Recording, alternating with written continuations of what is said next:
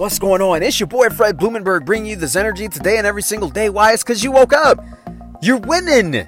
You're breathing good. You're winning. Let's continue the winning streak. Look, did you? I used to be the procrastination king. Look at the title. I'm calling on all of my procrastination kings and queens. Are you a supreme uh, procrastinator? A procrastinator. Stop that shit, man. Look, I'm gonna tell you right now. The first few minutes that you even think about doing something. You know what you do? You tell yourself, man, this gonna fucking suck, man. I don't feel like doing that. I don't feel like making all the mistakes. I don't feel like getting up to get going. And then you feel like you need to be motivated. This is the reason why people think they need to be motivated all the time. It's not about motivation. You know what it's about? It's about delayed gratification.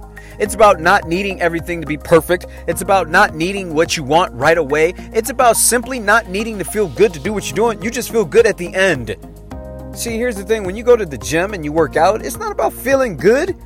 You working hard, you working out, yo, you working for the end result. At the end of your workout, you feel damn good. You just beat yourself up in the gym, you sweat, you looking ugly, right? You're not looking your best. You made the ugly face while you're lifting weights or you're on the treadmill, but you feel good because you accomplished something.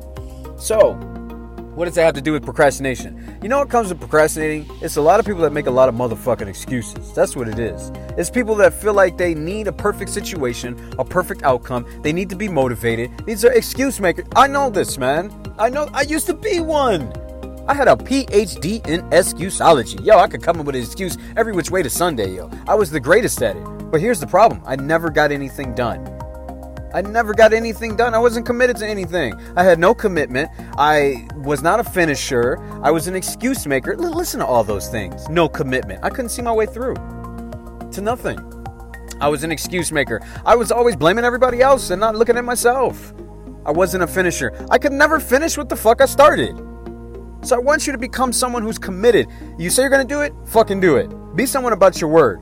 Be a finisher. If you say you're gonna do it, do it and then see your way through to the end. Because commitment means you made a promise to yourself to see your way through to the end and i want you to stay committed learn how to see your way through to the end of everything. In fact today i want you to pick two things that you're like yo i'm gonna do that and i'm gonna finish my i'm gonna see my way through to the end. I don't give a fuck what they are because I want you to practice finishing shit. The more you practice finishing shit, the more you realize that everything that you do is a process from beginning to middle to end. And it's not about pushing everything to the last minute because you know what I learned about it being a procrastinator? I learned that every time I started a task that I thought I had the perfect opportunity and the perfect moment and the perfect amount of time to do it, some bullshit always happened to throw me off my game. Always, never fail.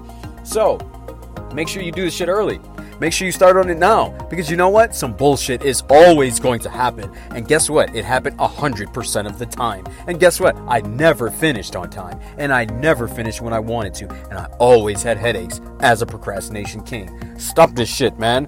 Get to work, do it now, stay committed, finish all the way through. It's your boy, Fred Blumenberg. I love you. Be blessed. I will see you on the other side.